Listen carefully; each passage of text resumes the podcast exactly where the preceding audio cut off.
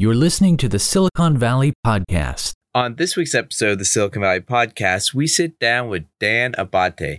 He is an entrepreneur, thought leader, and investor with a career-long focus in business process optimization and automation using advanced technology, organizational development, and continuous improvement. Dan has a heavy transaction background, including startup financing, mergers and acquisitions, and turnarounds. As an investor, Dan's focus is on capital preservation, fixed income, and cash flow through a variety of investment vehicles. On this week's episode, we talk about what does a chief problem solver at a company do, when to replace staff with software, what is the thought process when building customized software for a company versus buying a third-party license, strategies for acquiring a company, and much more. All right, now let's start this week's episode of the Silicon Valley Podcast. Enjoy. Welcome to the Silicon Valley Podcast with your host, Sean Flynn, who interviews famous entrepreneurs, venture capitalists, and leaders in tech. Learn their secrets and see tomorrow's world today.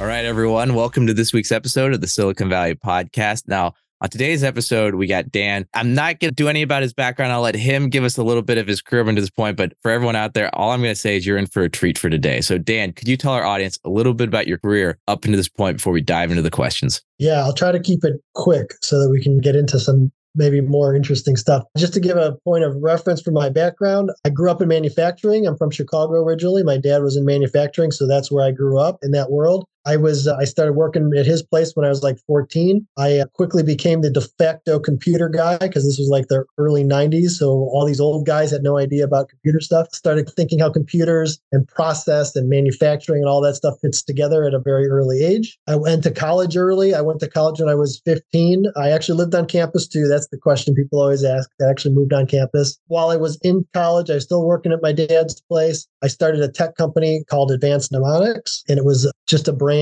that I had built that was like basically could generate lots and lots of traffic. And then I built a network around all that traffic and then sold it to Wall Street funded firms. The more traffic I sent them, the more money they got from Wall Street. And then the cycle would repeat until one of them bought me. So that was pretty cool. So at 19, I had sold that. Then basically from 2000 to 2013, I really was an M&A focused type guy. I was looking for acquisitions that I could either apply a consolidation and roll-up strategy, which I learned from my dad's manufacturing business because that's what he was doing, and process and system automation, but with like software and technology as a way of making companies more efficient. And then that was my strategy from 2000 to 2013. Moved to Florida once I sold out my last one of those. And then in Florida, I basically said, all right, I've been financially successful, but I've been one of those like brute force type entrepreneurs. I did everything through brute force. Maybe there's a better way that will be more enjoyable for me. I didn't know what that was, but when I came to Florida, I just did a mindset shift of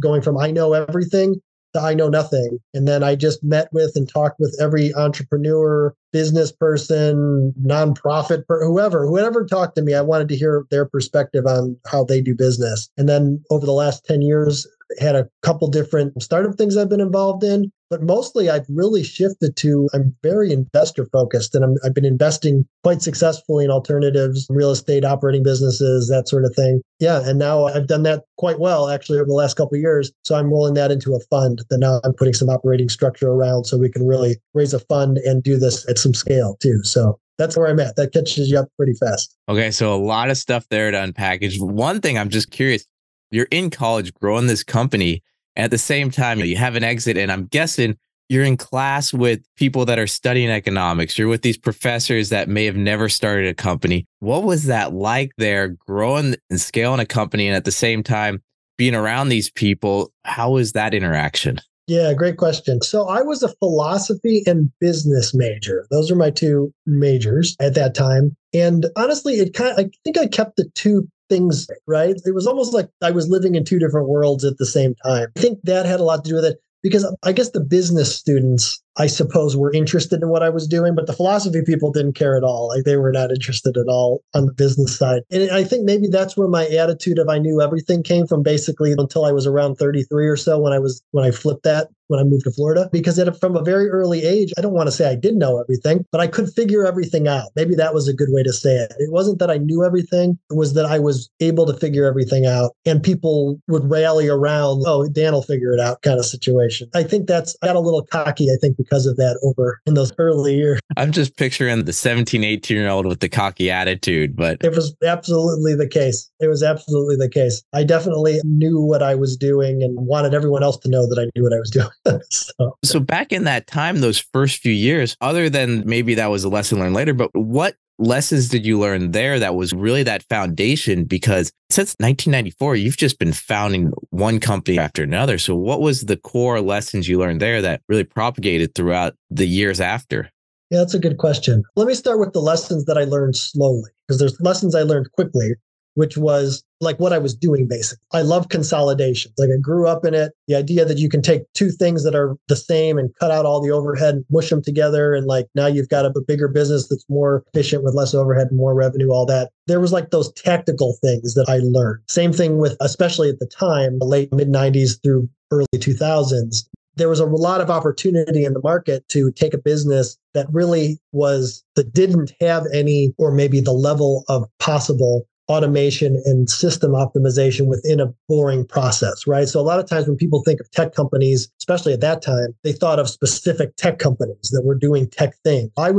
Other than my first company, I didn't really deal a lot with tech companies in the traditional sense. I would just apply tech to regular companies. And that really was a big advantage, because people who were in those regular companies weren't looking at it that way. So those were the things that I learned quickly and during that time period. What I learned slowly, to my kind of personal emotional detriment, was that corporate culture and people's feelings is an important variable and metric that you have to take into account when you're figuring out what you're going to do. Now, especially this many years later, and even after the last 10 years in Florida, I think I've learned that lesson even more deeply. But yeah, during that time, I did not consider that variable. I think I'm sure people would quote me as saying something to the effect of, I just want a bunch of robots, referring both to literal robots and the people that are working for me. I just wanted them to be like robots, but that doesn't work. And that's not a good corporate culture. And that's not like really the way to get things done. Not any way long-term or sustainable anyway. So yeah, those were like the quick things I learned, and then the longer thing that I learned. Okay. So since 1994, continually founding companies. But you've always been a solo founder. Here in Silicon Valley, so many times you'll hear hey, get a co-founder, get someone that will complement you, or it's a tough journey of one. Why every time just being a solo founder? Why not having a co-founder? Yeah, that's a great question. So that goes back to the point about the culture and about robots and all that sort of stuff. My mindset was that I was the smartest, and I had to be 100% in charge. Like, I had to be fully in charge. That was my attitude. And I believe that to be the case because I had to have full authority. And maybe that comes from inexperience, or maybe some underlying level of lack of confidence or something. Who knows where that came from originally? I don't know. But I believe that I had to be 100% in control. So at that time, never considered a co-founder under really any circumstances. No one would have been able to talk me into it otherwise. How do I generally feel now about co-founders? That's maybe a different kind of question. I believe that a co-founder or a partnership, however you want to call it, type relationship can be super valuable and can be like a real plus to a company achieving whatever it is they're trying to. What I've witnessed myself through my own experience, as well as watching and hundreds of other folks I've interacted with that have been in similar situations. The thing with co-founders and or partners is you have to be clear on why you're partners and truly what is each person bringing to the table. So from an operations perspective, like just operationally, what are our expectations of each other? What is each person doing? Because people sometimes,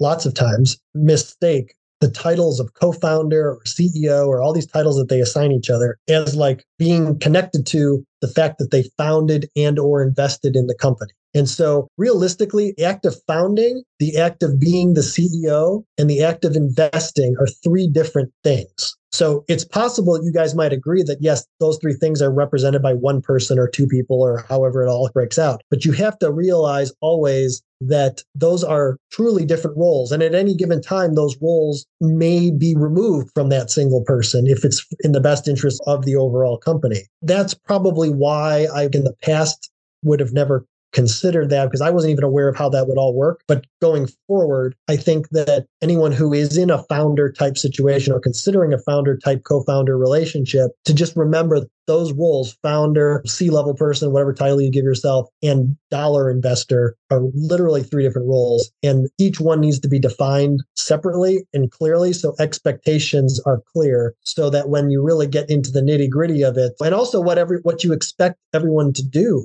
because lots of times if there's, especially when there's multiple founders beyond two, like maybe there's three, maybe there's four, you start to say, okay, you're the sales guy, you're the IT guy, you're the blah, blah, blah, blah, blah. What happens when you found this company and it turns out one of your founders who said they were going to really put the effort in, turns out they're not going to. And now you've already vested their shares and now they own a piece of it. And now you've got a zombie partner. Same thing with an investor. You got a zombie investor who said they were going to help you with like from the smart money perspective, and then, but they're not really doing anything. So being very clear on those things. And in an ideal world, creating operating agreements or shareholder agreements, however you define it, you literally spell that stuff out. What is your expectation of everybody? What is it to stay involved and stay in the good graces of the entire group and the company? What do we want from each other? Because it's really easy to be happy and everyone's excited when you're like imagining and you're founding. But once you like get into it, especially when the shit hits that's the point where having clearly defined roles and knowing what you're expecting of each other really comes into play. Going back to what you'd mentioned earlier about wanting to control everything. Companies can only scale so far with one person. How did you go about deciding, okay, I'm going to outsource this task, or I'm not going to do this one anymore. I'm going to hire. How did you go about the decision process? Okay, this task someone else, then this will be the next one, and this will be the next one. Yeah, good question. So I've never been much for like direct labor. So it was very easy for me to hand away direct labor type activities. Like if it was like, for example, coding related or stuff that actually had to work and take up a lot of hours. So that I moved that stuff away pretty quickly and easily. When it came to like higher level decision making, frankly, I built my model on not having to make a lot of those decisions. Like meaning like I looked at a company, and part of my diligence like during the acquisition process was to determine, I'm thinking only short term time frame, like less than 2 years. So I'm not like thinking super long term. I'm going in with a very specific objective. We're going to implement this process, or we're going to acquire this company plus these two others, and then we're going to integrate them, and then I'm going to sell it. Didn't really need to make those decisions too often. I was able to really control everything, for better or worse, from a very much everything flows through me perspective. And I really only had to worry about exit in terms of how do I then, when I go to sell, hand that off to the next person or group. So a lot of times at the sale process is really where I was really handing it off to the next owner. I wasn't ever really handing it off to anyone within the company at that point. That's interesting. So I'm curious, would you kind of position yourself more as, I don't want to say a turnaround expert or a growth expert, or because a party of one going into a company and then taking it here and then getting that inflection point to sell in 2 years. Yeah. That's a skill set we don't really see. So how would you clarify it? It's for one, it was a lot of hours and commitment. Like for me personally, which is why when I moved to Florida, I didn't want that anymore. I wanted to do it a different way. So yeah, how did that work exactly? Yeah, it was a commitment of hours. And I think it was very much committing to knowing what my sweet spot is. So if I was looking at a company that met the sweet spot 80%, but there was 20 that wasn't the sweet spot, I would move that. No, that's not a good fit. Because it was being very specific, I think, in my search criteria, and then what I decided to get involved in or not. There were some overlapping companies where I had bought another one before I'd sold the other. And so it was a lot of hours. It was not fun sometimes. Okay. So next, moving on, one of your companies, Liticorp. There, you reduced the back office staff by 80%, replaced with smart software to handle previously labor-intensive duties. When you were looking to acquire that, did you already see all that and go, oh my gosh, there's so much bulk here. If I get rid of that, it's going to go to the moon? Or was it, okay, I think there's opportunity, and then after the acquisition, digging into the sand and discovering stuff as you went along? How much was pre-planned? Oh, that was pre-planned. That was actually like probably the smoothest example of what I did and what we produced. So like that one in particular, I don't even remember. I think I got it through like maybe a friend of my accountant's lawyer's brother, one of those kind of relationships, kind of opportunities. Hey, there's this guy, he started this company like 25 years ago. And he wants to sell it because he's fried. Like it was by the way, anyone who's like interested in acquisitions, and who wants to look for good opportunities, finding those guys who've waited too long to sell are great opportunities because they're fried. They can't do it anymore. They're just emotionally done. You can get really good companies that way. So anyway, this guy was in that position. He was done. He wanted to go live in his cabin in the woods up in Wisconsin. So I went and checked it out just like I would any other. I talked to the guy on the phone. He sent me some basic kind of P&Ls and things to look at. And I was like, okay, this sounds interesting. It looks interesting. I'll go meet the guy. So when I went to go meet him, he gave me the tour and was explaining to me how everything worked. And I'm looking around the first day, the first time I saw it. And he's explaining to me how they move work, I guess is a good way to describe it, how they move work through the office. Liticorp, by the way, continues to do video production and trial support for lawyers. So their customers are essentially personal injury lawyers and or insurance companies that are in that space as well. A lot of times, it's not all personal injury, but a lot of it ends up being that because there's a lot of trials related to that. So anyway, he's taking me through this whole thing and I'm seeing all these people sitting at desks. And this was, when was this? 2000 something? It had to have been 2000. Maybe, it was right. It was after the financial crisis. So 08, 09, something like that. I don't remember the exact year, but it was definitely after the financial crisis because that ties in. So anyway, I see all these people sitting around doing all this manual labor, literal manual labor of moving paper and or working on PDFs, but manually updating them. And then something changed in the schedule, send that piece of paper back through again, and we'll manually update again. And it was that's all these people did all day long. It was and again, it was 80%. I'm it was a lot of people. That's all they did was just run this massive manual system that they set up. I'm this is exactly what I do. This is it. So for about the next 90 to 120 days during our diligence period, I said to the guy, I was hey, I'm interested. Let's do an LOI. Let's get into our due diligence period.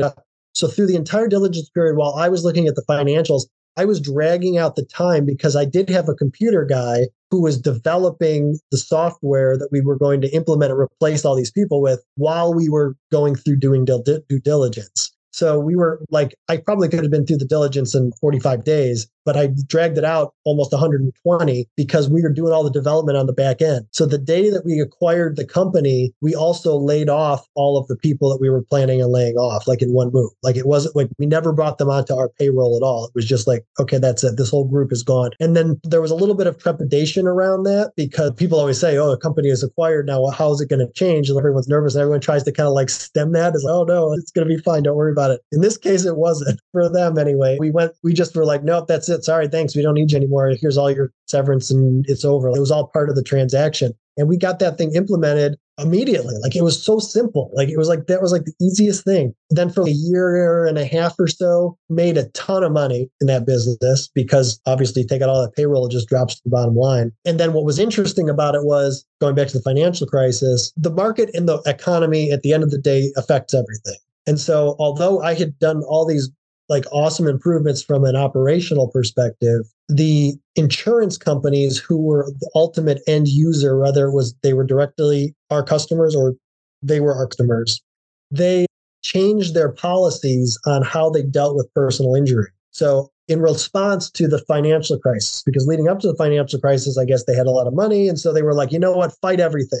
We're not going to let anybody get anything out of us. We're going to fight everything. So if they fought everything, we had a lot of business. But if they settled everything, there was nothing for us to do because things weren't going to trial. So basically overnight, it's the industry made this decision all at once. And they essentially, things that they used to fight constantly, they just settled, no trials. So although the business was really great for a year and a half, that business actually never really met its kind of enterprise value goal, because that industry shifted like that.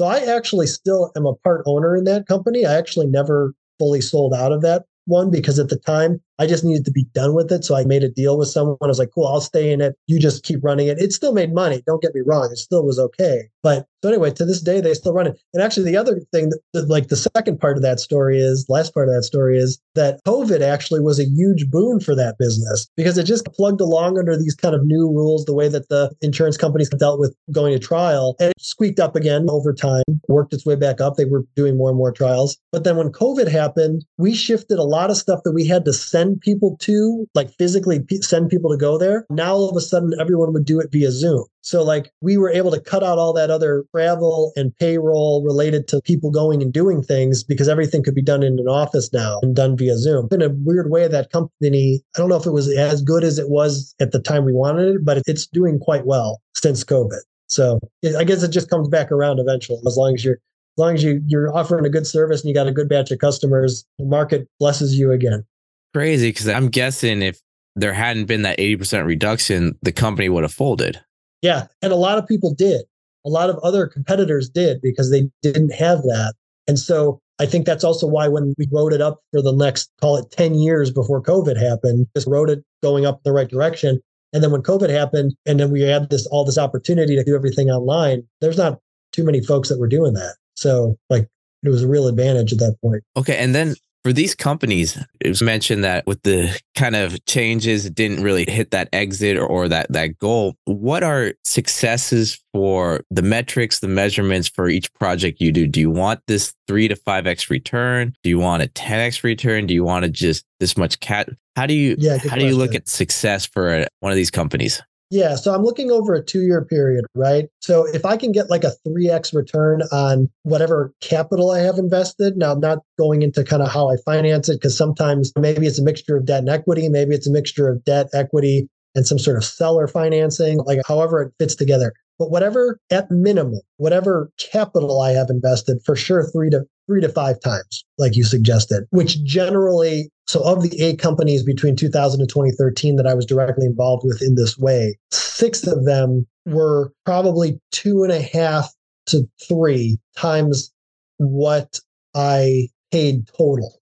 So it wasn't just return on equity, it was return on all invested capital at that point. So those were good wins, you know, with just in a short period of time. But that's easy to calculate. See, that's why unless there's a macro level event, kind of like there was with the financial crisis and the insurance companies changing the way that they do things, when you're doing a consolidation or you're doing like a roll up, which I considered my process optimization using this, I used the same math as I would if it was a consolidation, right? I'm not consolidating necessarily into another company, but I'm cutting overhead and I'm increasing efficiency and creating kind of the same outcome as I would with a consolidation. And then in some cases, there are actually more literal consolidations happening too. But you can figure all that stuff out on a spreadsheet.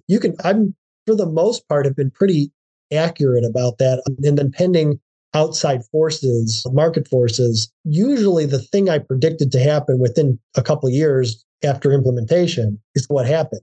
In most of the cases. So I didn't need to make like a 10x or a 20x. I didn't like, because I wasn't anticipating any losses really. And I didn't have any losses. One of them was a little bit of a stinker, which I guess maybe I lost a little bit on, but on average across the 8, it was not really an issue. I think that's the key thing to remember that. And that's kind of how I invest now too. I invest the exact same way now in that I want to be able to figure it out on paper. That's just generally the way that I operate. I don't buy into the kind of vision stuff so many investors, I think, get caught up in because they want to hear the story and they want to hear the passion of the entrepreneur and blah, blah, blah, blah, blah. I don't really care about that stuff. Show me the number. Best entrepreneur founder who's telling me how he's going to go do whatever, he better have a pro forma of how he's going to communicate to his target market and how like the numbers work with that. I'm going to spend this much money doing these types of things that's going to produce this message, and then those responses are going to turn into a customer.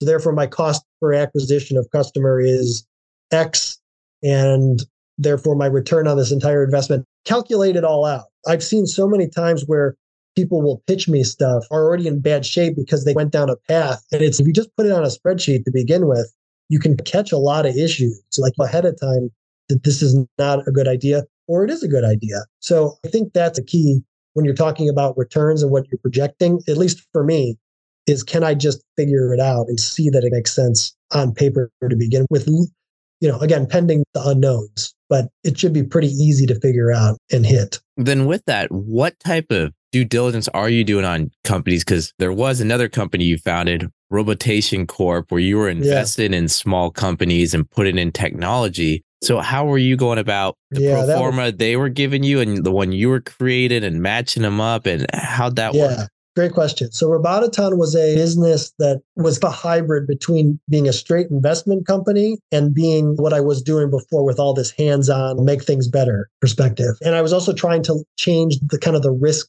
profile of what I was doing, because if I own a company 100%, this was the logic behind Robotaton. If I own a company 100%, I take on all the risk. The market risk, I take on the risk that an employee falls down and then all of a sudden sues the company. Anytime during that 2-year period, let's say, I have 100% of the risk completely unrelated to what I was doing or that I wanted to deal with. So Robotaton was a structure, a modeled structure that was an attempt at removing that kind of those risk profiles, those risk items that I didn't want to deal with. So I basically said, here's what I'm going to do. I removed those risk things, but the ultimate result was created another issue, which I'll get into. I basically said, all right, you've got a good, healthy company. It's moving along. You're making money. You've got sales. Everything looks great. I've identified these inefficiencies from an optimization perspective that we could do and improve with technology and automation and all that stuff. Cool. Here's the breakdown of what all that looks like. Now all we have to do is build it. Okay, what's it going to cost to build? It's going to cost $250,000 to build and another 9 months to implement. Okay, cool. Great. So my investment then becomes $250,000 plus 9 months worth of time, however that works in terms of implementation. So let's say total, I'm into it for $500,000. The guy who owns the company and the management team that runs that's the management team, they're still in charge. I'm not 100% in charge anymore. My team goes in, makes all the improvements, does all the implementation. And then at the end of that, we produced some sort of reduction in whatever costs we were trying to reduce because of these new things. You calculate that out, whatever that calculation is. I split that 50-50 between myself and the business. That was the model. The problem with that model ended up being was that I was looking at it myself as like an investor and I was looking at the company like an investment vehicle with kind of like this tech component, where the companies that I was dealing with, the owner would look at me that way, or the person who hired me. Let's say that's part of the problem too, the word hired, because I wasn't looking at it like I was being hired. I was looking at it like I was investing. And the person who made the deal with me also looked at it like I was investing.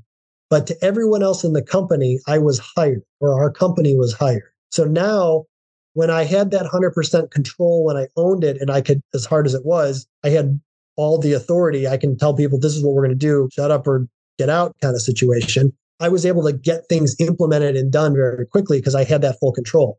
In this scenario, most of the people in the company looked at our guys, myself and the guys who came in with me, as like consultants. So they didn't really report to us. We weren't their boss. So if they wanted to drag their feet on something, they dragged their feet on. If they weren't bought into what this thing is supposed to be, they didn't have to really do anything. So we had to go back to the guy who brought us in and say, hey, this department's not getting us what we need and we can't get this done and blah, blah, blah. It wasn't as efficient from an implementation perspective as when I could just bring the hammer down and say, this is what we're doing. So honestly, that scenario was unforeseen when I modeled it out. And then I basically I did a couple deals like that and we got into it and it was like, no, this is not a good business. This is not going to work, because it was more like things that should have taken 30 days, 45 days were taking like 6 months. They'll get done and get implemented because of this kind of like cultural dynamic, the fact that I didn't actually have any control. And that my company and my guys that went in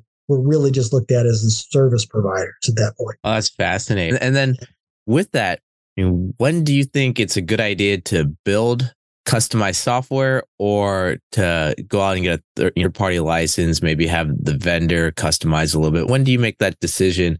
Build it in-house or get another product to bring in? Yeah, that's a good question. I think it depends on how deeply integrated, like into the workflow of the business, like what you're trying to accomplish. Like I'm all for, if you can accomplish it with an off-the-shelf solution that can be just maybe customized a little bit and get you everything you need for the area you're trying to improve, and it's going to make that big difference, great. What I found is that off-the-shelf generally only gets you so far, and then you end up plugging the holes with people, and that labor costs you money. So you give up your efficiencies because you're having to pay these people to fill the gaps that the off-the-shelf system can't do.